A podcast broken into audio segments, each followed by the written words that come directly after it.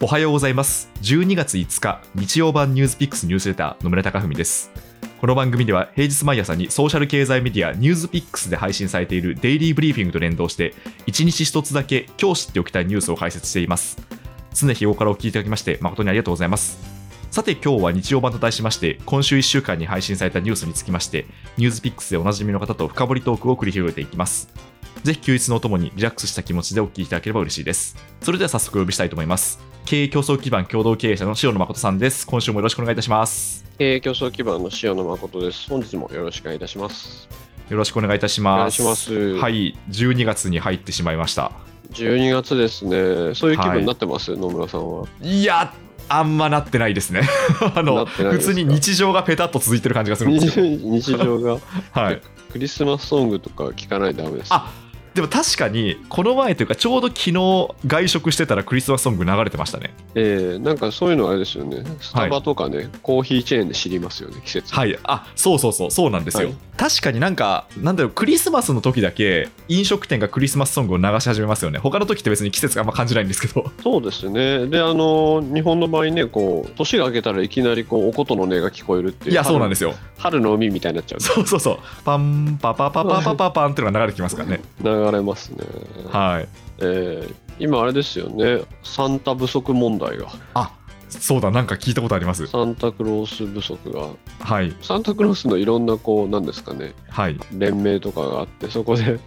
やっぱりあの高齢で少しちょっと太めの男性が多いのでえ非え常にこうコロナで離職率が高いと、あサンタの業界もそうなんですねサンタ業界で、えーはあそっか確かにそのですよね年代とまあ体型の方って結構高リスクな方ですもんねそうですねあのコロナ禍においては高リスク扱いされてしまう、えーそっか私あの昨年だったかなあのフィンランドにサンタクロースの村がありまして、はいはいはいはいはいでなんかそこにねあのご存知の方多いんですけどロバニエミっていう場所なんですけどはいでそこにまあサンタさんがですねいっぱいいて驚いたのあいっぱいなのかなあれ一人なのかな、まああのいるんですよで驚いたのがはいとりあえずサンタクロース何国語も喋ってへえすごいですねスーパーエリートですねでちなみに日本語もかなり喋りますねあそうなんですかかなり喋りますすごねっやっぱあれですね、えー世界中の子供たちと会話をしなきゃいけないんで会話しないといけないんで、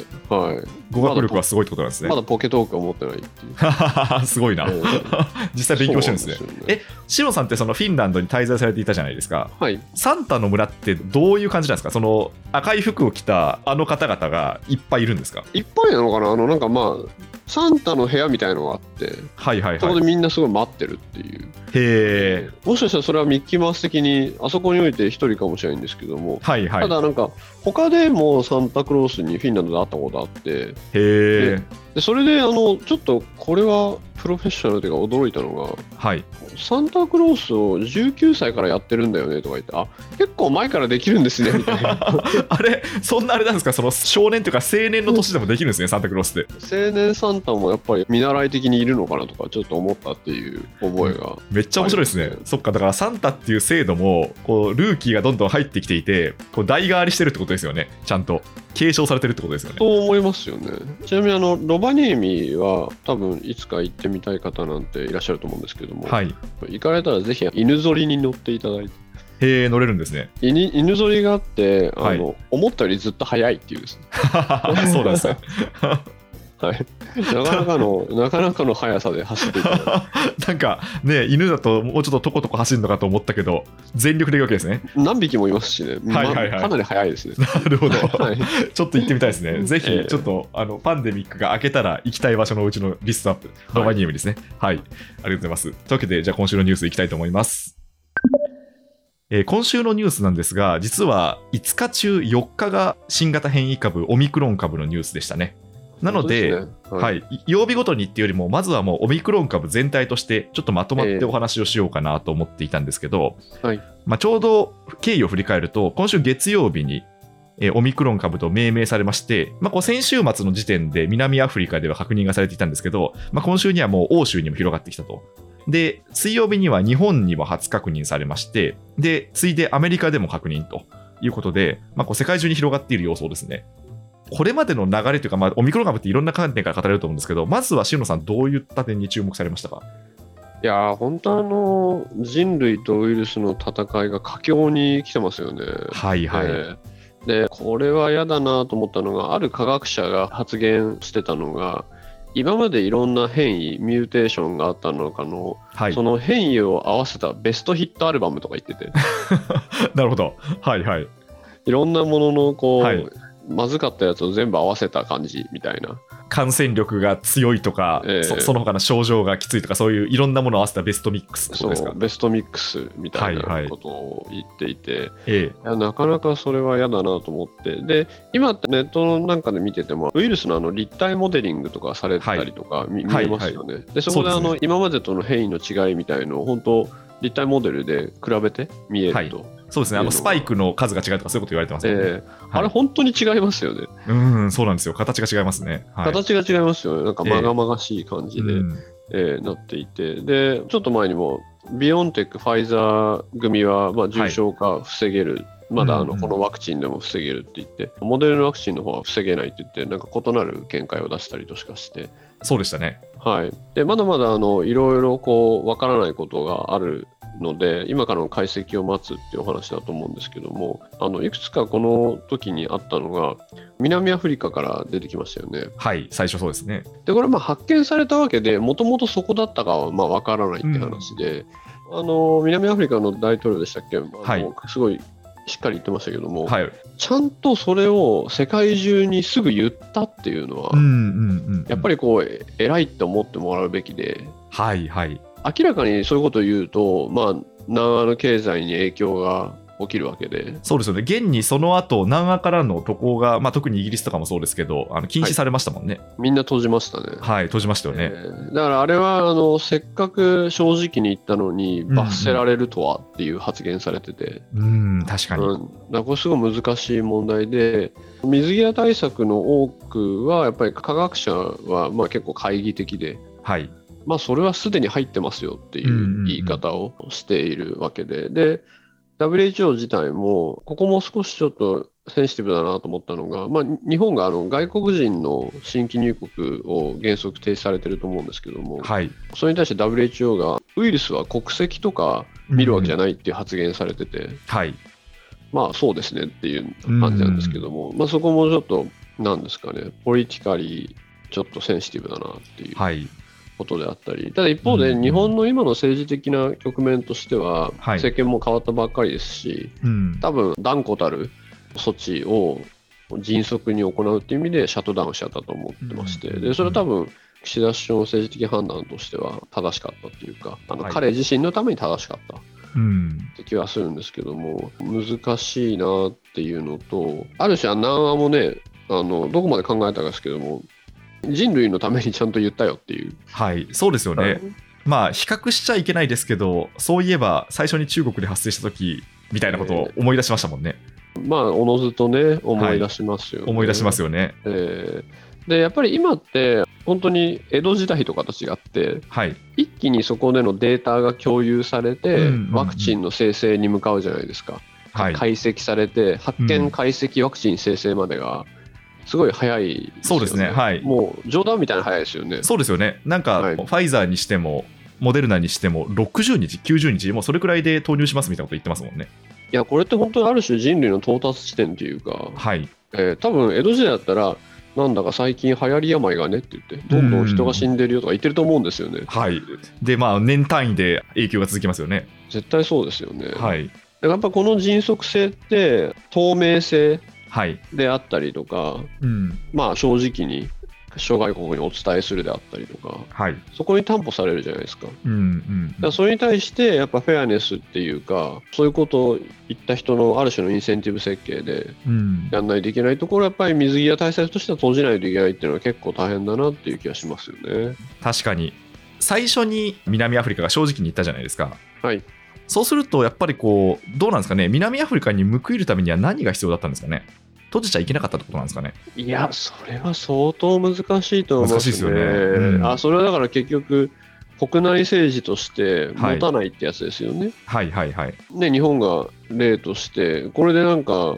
のほほんとしてたら、政権持たないですよね。そうですね。いや、日本の場合は、やっぱあの菅首相が割とこうのほほんとしてたってことで批判されて、菅前首相ですね。で、岸田さんは割とその水カウ際ンでタすー、よね。水際ですよはい。うん、そのカウンターとして、あのかなり厳しくしてんじゃないかみたいな指摘もありますけど、なるほど、まあ、だからそこで政権も変わったばっかりで、はい、ちゃんとやらないとちょっと持たないってやつよね。うん、そうですね。ちなみにその日本に関して言うと、はい例の国際線の新規予約受付停止要請からの1日で撤回っていうやつがありましたけど、ああ、ありましたね。これはどうご覧になりりましたかいや、まあ、まあ、ドタバタしてますね。そうですね、はい、えーいや、しょうがないですよね。あしょうがないというか、なんかあの、ここで逆に政府に、これも難しいですけど、これだけスピードが速い世の中において、はい政府とか行政に無謬性、うんうん間違わないんですって思っちゃいけないですうしん、、はい、思わせてはいけないっていうのは大事だと思ってまして、うん、いや、無謬性で突っ込むと大事故になるじゃないですか。そうですね、はい。絶対間違わないんですとか、やばいじゃないですか。いや、これは本当によくわかりますね。まあ、特にあの原発の時はそうだったと思うんですけど、えー無病性を前提にしてると、いざそう間違いが起きた時に対処できないですもんね。 そうですね、なんかスーパーアジャイルな政府ってのも怖そうですけど、は確かなんか に。もなんう、か作っては壊し、作っては壊しみたいな。 6時間後に変わってるよみたいなの、なかなか怖いですけど、ただ、まあはい無無性を求めたり、期待もせずに、 うんうんうん。まあ、ある種のこの理由付けですよね、こういう状況変化がこうなので、こうしました、こうしましたって、でそうすると、多分先ほどのお話もですけども、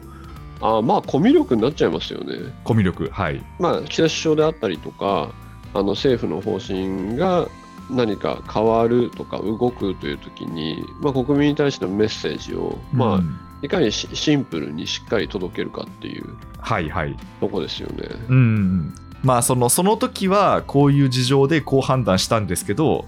あはのい、状況が変わったり、あのいろんな情報が追加された結果、こういうふうに方はい向転換しましたっていうことをちゃんと言うってことですかね。そうですね、んえーあとだから難しいと思うんですけども、はいうーんまあ、日本が1億3000万人とかの超大国なのでそこそこ難しいと思うんですけども結構あの欧州の小国って4 5 0 0万人だったり1000万人いないなかったりするんで、うんなんかある種の共感性もやっぱり芽生える時があると思ってまして、はいはいはい。い、やなんか首相わかるよみたいな うんうんだから 頑張ってるよねみたいなこ頑とで張っすねてるよねみたいなのが、もうもうちょっと近いっていうか、はいはい。近さの演出とかも、うんうんうんもしかしたらあの今やっぱりみんな疲れちゃってるんで共感って割と必要なものになってると思ってまして、うんうんそこら辺をどうなんかあんまり日本でのリーダーで聞かないじゃないですか、聞かないですね。ええでもなんか岸田首相聞く力みたいなはい。感じになってるんでそれどうやって作るのかなっていうのも思いますよね、あーでもそれは本当その通りですね。政治家であっても、まあ、もしくは官庁というか、公であっても、えまあ、え生身の人間がやってるんで、そうですねこう一緒に頑張っていきましょう、こっちも辛いんですよみたいなポーズをちょっと見せてもいいかもしれないってことですよね。うーん難しいですよねそうするのが弱腰とかやってるあ、そうそうそうそう。すぐやっぱりこう批判する人たちは出てくるなって感じしますけど。だから何についていくかですよね。であんまりニュ,、ええートラルになると、もう誰も共感しないみたいなはいはいはい。感じにもなりますもんね。うん。えでも確かにな、そういう政治の手法が成立するんだったら面白いですね。あの今まで基本的にやっぱりこう強いじゃないですか、上に、まあ、お上とかいう言葉もある通り、えええ強い、いもので間違いないものっていうふうに見なされていたんですけど、まあ、だからこそ今回みたいにそのブレる、ある意味こう方向転換すると批判の対象になるんですけどそうじゃなくて、まあ、こっちもこっちで生身の人間ですよっていうような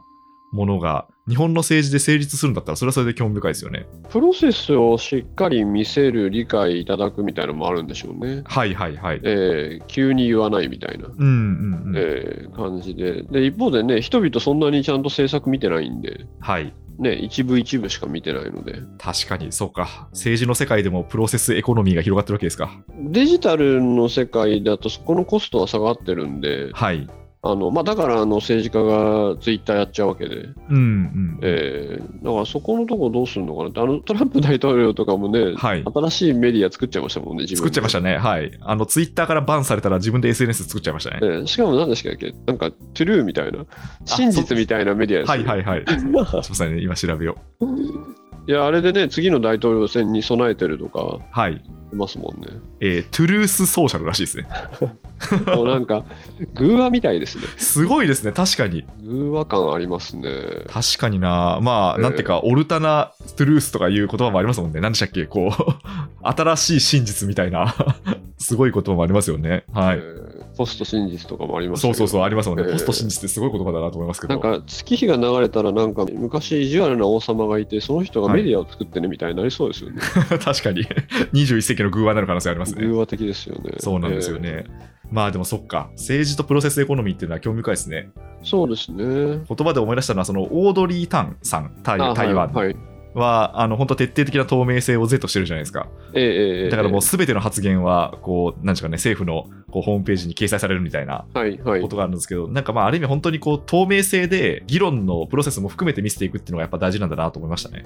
デジタルエストニアとかそうなんですけども、うんうん、透明性にしちゃった方が楽な部分があってですね、はいはい。エストニアっていわゆる電子政府で有名だと思うんですがはい。例えばじゃあ全部自分の財産状況野村さんの財産状況を政府に預けたとして、うん。まあまあ国税入ってるんで、まあ、預けてるとも言えるんですがはい。自分がじゃあこういう株の売り買いしたとかこういう収入を得たとかいうのをじゃあ全部政府が分かってる状態にデジタルでするとはいはい。でなんか政府がすげえ自分のとこを見に来ているとうん。なんかチェックしてるぞってなった時にそこにおいて多分政府と自分が情報の扱いにおいて同等じゃないといけないはいはいはい。あそうですね、確かに。政府は出さないんだけど、自分の情報は全部吸われてるとかってすごい気持ち悪いですそうよですね。それもありますし、あのええ何時何分、あなたのここを見ましたとか、はいはいはいはいち。ゃんと言ってくれるっていうとか、許諾を与えるとか、うんなんかそういう透明性を担保すると、まあなんていうかね、お互い同じ船のに乗ってるっていうか、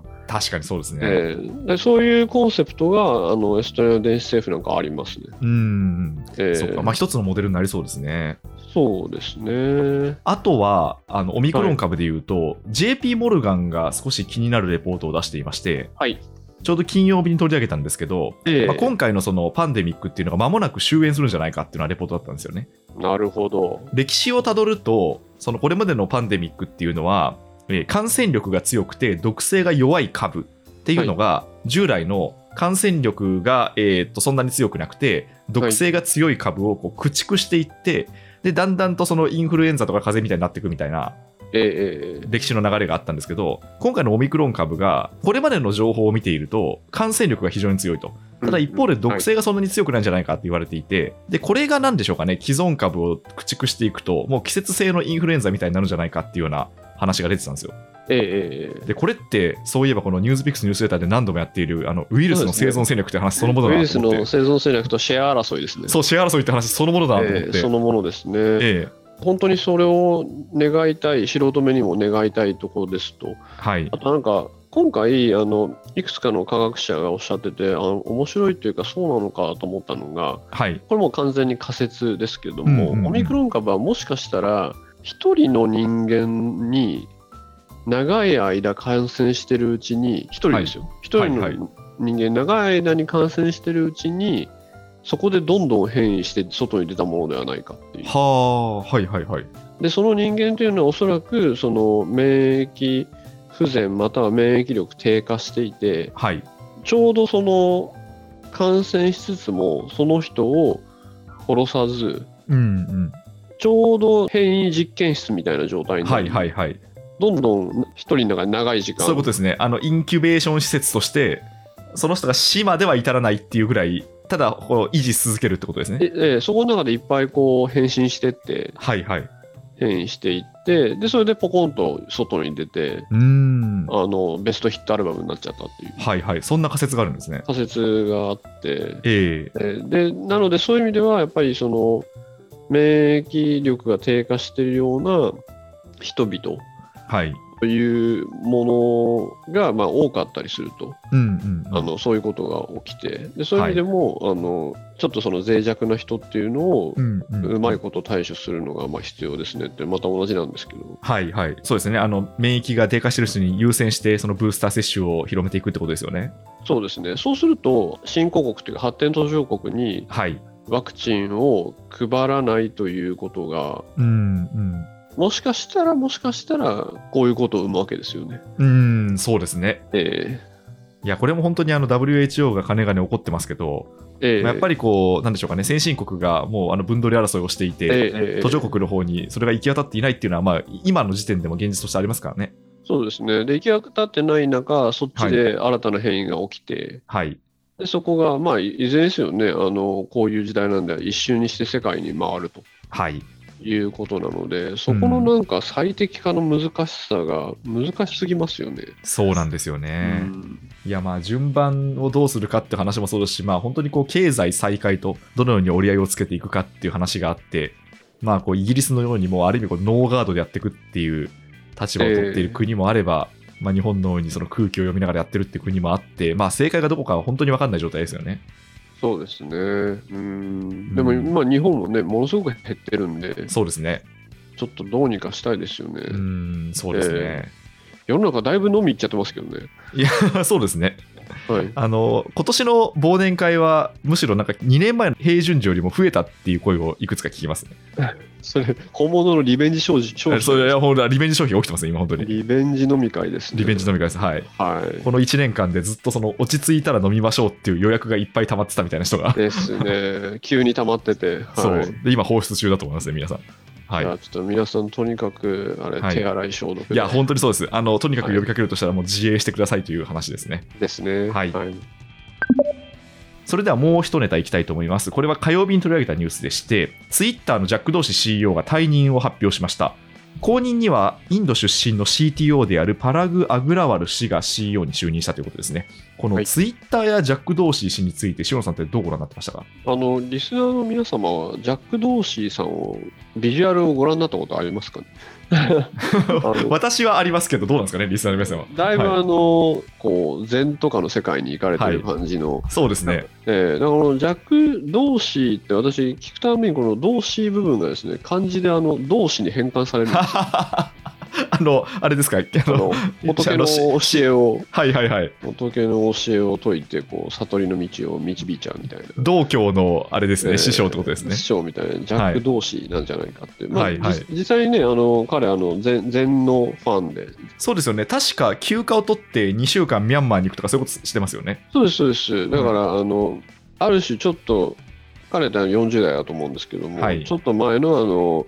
サンフランとかの西海岸はいはい。カルチャーで、まあ、瞑想してるよみたいな感じですよね。うんうんうんまあ、元祖がスティーブ・ジョブズってことですかね。ええそっち系の感じを残した人で、だから見た目もね、ひげもじゃでね、はい。そういう感じなんですけども、うんジャック・ドーシー氏はあれですよ、2020年にあのコロナ対策で1000億円寄付してんですよね。はいはいはいはい。ええでそれ多分彼の資産の3分の1とかを寄付してたりとか、うん。結構そういう感じの方で、でまあ、今回株価が、まあ、他のテック企業に比べれば、低迷とまでいかないですけども、はいなかなか振るわない中、そうですね。あの、こんだけテック企業にお金が流れてるんだけど、ツイッターの株価は伸び悩んでましたからね。日本人、ツイッター愛してますよね。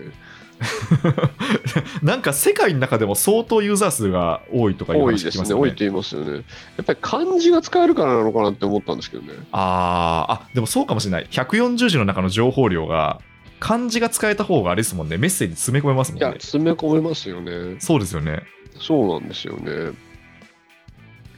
でもやっぱりそうすると、まあ、日本ではこうツイッターってかなり大好きな感じなんですけど、はいでもやっぱりこう、なんでしょうかね、他のその、まあ、Facebook とか Google とか、その他のものに比べると、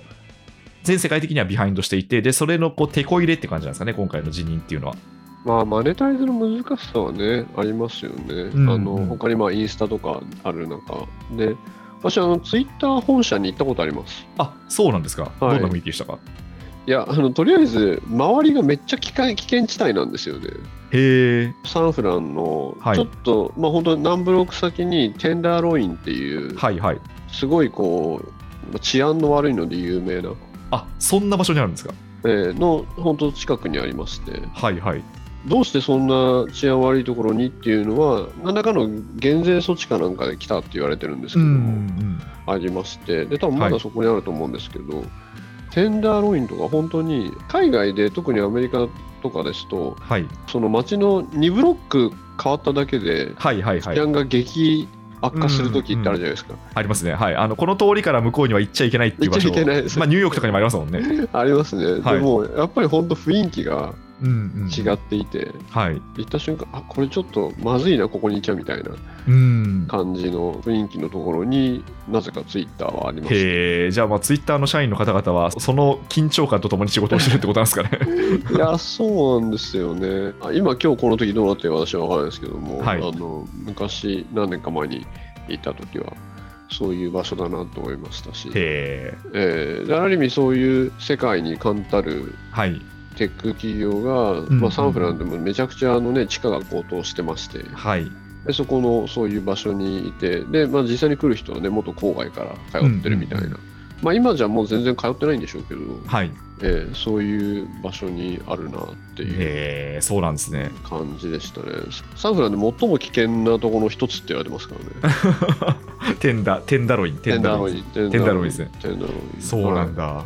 だ、い、や私はごめんなさいあのステーキの名前しか思い浮かばなかったんですけどあテンダロインだからなんかあれです、こなんかこれちょっとこれも本当か定かわかんないですけども、はい危険すぎてはい警官に手当てが出るからはいはいそはれいでテンダーロイン食べようぜみたいな話だった気がしますあそういう話なんですかなんか確かそんな話だったんじゃないかなこれ誰誰かに吹き込まれた嘘ですかねあちょっと調べてみよう そう全然知らなかったなんかそそんなノリだった気がしま すけどへえそんなノリなんだちょっとこれええリスナーの皆さんもこれ本当のこと分かってたらぜひ教本えてくださ当かどいうかわからない、そう本です当ねかどうか問題なんですけど、ええ、そうなんですね。えでそのツイッターのやっぱこうマネタイズの難しさっていうのは、まあそのやっぱ広告がなかなかこうなんでしょうかね適切に打てないっていうところがまずありますよね。そうですね、えはい、あとどうなんですかそのジャック・ドーシーさんって最近仮想通貨の方にもかなり熱を上げてらっしゃるじゃないですか、そうですね、はい、彼自身の動向って何かしのさんお感じなことありますかまさにあれですよねスクエアやってますよね、はい、決済サービスの、はやっいて、ますよねやってますはいスクエアが社名変更しましたよね私ごめんなさい存じ上げなかったんですがまさにその社名がですねはいブロックですかブロックブロックですかブロックですよこれははい。多分何かを示唆してますいや、そうですよ。本当にあの、Facebook のメタですよ、これは。 メタですね。と全く一緒ですね。えそうですか。ーやっなぱんり、かメッセージ性ありますね。ありますね、ありますね。本当に。なんかやっぱ自分たちがそれを背負う、ブロックチェーンを背負うっていうふうにうん意思表示をしてるってことなんでしょうね。ブロックですからね。そうですね。えそっか。だからまあ、マーク・ザッカーバーグ氏はメタバースに可能性を見出して、ジャック・ドーシー氏はこのブロックチェーンおよび暗号資産に、ーえあのーこれから可能性を見出すということをまあ示してるわけですね。そうですね。じゃあこれあれじゃないですか。日本のメガバンクも社名変更してですね。はい。 チェーンとか。確かに。はい。チェーン銀行みたチいな。ェわかんないですけーンチェどーン銀行。なんかチちェーょン銀行。っと危ない匂いがします ね確 かに。ちょっとちょっとネズミ交換がありネます。ズミ効果ありますよ ね。チェーンメール感とかありますからね。ダメですね。チェーン目がやばいですね。チェーンメールがやばいですね。はい。いや、でもそうするとあれなんですかね、その、なんていうか分散型ネットワークになるんで、あの、今よりもこうシステムトラブルが起きづらくなるんですかね。わかんないで すけど。そこを示したみたい な示したみたいな、そうそう。意思表明を示したみたいな意こと思かも表明を。知りませはいんが。ああ、そうですか。でも面白いですね。そっか、私ごめんなさい。このブロックのニュースは見落としてましたけど、でも確かに、なんていうか、まあ、こっちに行くんでしょうね。ジャック・ドーシー氏は。そうですね、本当に弱同士士って、サンフランのこういうまあカリスマ経営者で、やっぱりそのはい禅の世界とか、んそういうの。もある感じで、だからちょっと昔のね、スティーブ・ジョブスっぽいところがはい。あって、みまあ、見た目もかっこいいし、げもじゃで、うんそういう彼が、まあ、ツイッターは降りて、はいでもう本当、実務家のあのインド人の方に、まあ、禅譲というか、を渡して、でもう一個やってる決済のスクエア。はもう名前をブロックっていうのにして、やっぱこういう動きなんでしょうね。うん、そういうことですね。はいうんでいや、ちょっと次の一手が楽しみですね。そうですね、なんかでもいちいち漫画っぽいですね。いや、そうですよね。なんか、ええあの、造形も含めて主人公っぽいじゃないですか。ぽいですね。 ぽいですよね。まあ、そう主ですね人公なのか、主人公の近くにいるちょっと変わったキャラクターなのかわかんないですけど、まあ、だいぶ漫画っぽいですよね。キャラ感ありますよキャね。ラ感あるんですよ、本当に。はい。うんい、やー、ちょっとぜひ投稿注目していきましょうかね。ははいい。はい、というわけで、今週はこのオミクロン株のニュースとツイッター弱同士死退任というニュースの2つだけだったんですけど、まあ、それだけでもかなりいろいろ論点がありましたね。ですね。ちなみににテーマとしては今回2つだけしか取り上げたかったんで、他に塩野さん気になる投稿ってありましたかあそうですね、ちょっと地味にあの注目を集めたのが、は安倍い晋三元首相がオンラインでの台湾のカンファレンスかなんかですかね、あれで、台湾有事は日米の有事という発。言をして、はい。ええまたそれに対してまあ当然ながら中国が反発しているとうんいうところで、これ自体はあのある意味、いつも言っていることに過ぎないので。はい。それを繰り返した、ただまあ元首相というあのハイレベルなところ、方がまあもう一回、台湾関連で言ったという話だと思うんですけども、はい。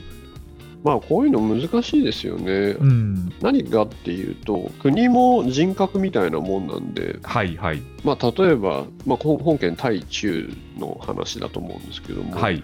どこかの割とこう強気で出てくる国に対してあの弱気でやってると強気の国がどう思うかっていうとうん。自分だったらもっと強気に出るのに弱気っていうのは何かあるに違いないみたいな。はい。はい。はい。はい。 か勘繰り始めるわけ ですね、伊藤勘。繰り始めてだからこう、割と高派対高派の時の方がはいちょうどいい緊張になるとかですうね、ん。相手の出方も分かってるし、みたいなことですね。相手の出方も分かってるしみたいな、はい。じゃあある国が強く出てまたある国がそれに対して強く返してまあそりゃそうだよなみたいな、はい。はい。はい。ところがあるので うん。そこを逆にあの強気で出たらなんか思ったより帰ってこないっていうのは何かもっとあるのかもとかはい。はい。はい。いうこう勘繰り勘繰りな世界では当然にあるのでうん。なかなか面白いというかあれありますよね。うん。でなんかあの時を同じくして MI6 はい。イギリスの諜報機関のトップもはい。対中に結構こう踏み込んだ発言をしていてでもそういう時の海外メディアの扱いってやっぱりスパイの親玉が発言してますみたいなはい。はい。書き方になっててうん。 あやっぱりジェームス・ボンドの映画やってるけど MI6 の長官ってこういうこと言うんだみたいなまあそうですね。それに引きつけて言うと、虚実ないまぜになりますよねはい、そうですね。どこまでが作品なのかってこと思いますけど、 やっぱりあれですか、その台湾っていうのが、まあ、この安倍元首相が発言をしましたけど、はいまあ、今後の国際政治のなんでしょうかね、こうソフトスポットの一つになってくるのは間違いないですかね。間違いないですねだから台湾がどういう仲間づくりをしていくかはい。台湾から見た世界っていうのをを語れるとうんそれはそれであの良いと思いますしあのそれは安全保障上の要衝っていうのは当然だからやっぱ半導体の肝なのではいはい。なのでサプライチェーンのど真ん中にいるところって常に影響を受け続けるはい。ということとあと例えばだから台湾はこの前あのバルト三国うん。北欧フィンランドとかの下の方にある、はい。バルト三国の一つであるリトアニアをええええ訪問して、まあ、協定というか、まあ、れ連携するみたいな話があってはい。でそれに対してもやっぱりあの中国がすごい反発したりとうかん。うん。するんで、あの仲間作りをやっぱ台湾もあの、ええまあ、国国として認められてないところいっぱいありますんでうん。していくたんびにこうある種の摩擦がうんあると、一方でこう中国自体も仲間作りをどんどんしてるわけで、はい。いやでもそうですよね、本当に台湾も中国も、まあ、特に台湾は仲間作りって死活問題ですよね。死活問題ですね。そうですよね、それこそ、ええあのアフリカの国とかにその中国が資金援助をして、その台湾と断交するように迫るみたいなのも、めちゃくちゃいっぱいありますもんね。そうですね、うん、でそれに対してあの MI6 のはい、トップはデッドトラップ債務の罠っていうのと、うんうんデータトラップデータの罠みたいな言い方をしていてはい、でそこに対してまあ何らかアラートを出していてうんだからやっぱりこう仲間づくりを何でするかっていうはい。とこに帰結しますけども、うん、でもそれとお金だけじゃなくてやっぱりあの分かってるよねみたいなこう共通の価値観みたいのも大事なんで、ううんんそこで日本がなんかホットスポットの隣にいるけどどうすはいるみたいな感じですよね。うんそうなんですよ、本当に。えどうしたらいいんですかね。えうん、どうしたらいいんでしょう ね。どうしたらいいんでしょ う。まあ、それはちょっとあの考えていかなければいけない問題ですね。そうですね、はいまあ、だから認識することでしょうね、ま今、あそう自ですね分がはいどこにいるかを、それはもう間違いないですね。まはずいポジションを認識してという気がいたしますね。はいええまあ、というわけで、まあ、そういうことを考えるためにもあの国際政治のニュースは今後も引き続き取り上げていきたいと思いますので、はいはい、ちょっとぜひ継続して議論できればと思います。はいというわけで、今週も盛りだくさんでした。経営競争基盤共同経営者の塩野誠さんでした。ありがとうございました。ありがとうございました。ニュースピックスニュースレター野村貴文でした。Spotify や Apple、Voicy などでお聞きの方は、もしこの番組が気に入っていただけましたら、ぜひフォローいただけると嬉しいです。そして番組への感想は、Twitter で、ハッシュタグ、ニュースピックスニュースレターとつけて投稿いただけると、こちらも我々配信者にとっても励みになりますので、どうぞよろしくお願いいたします。それでは、良い休日をお過ごしください。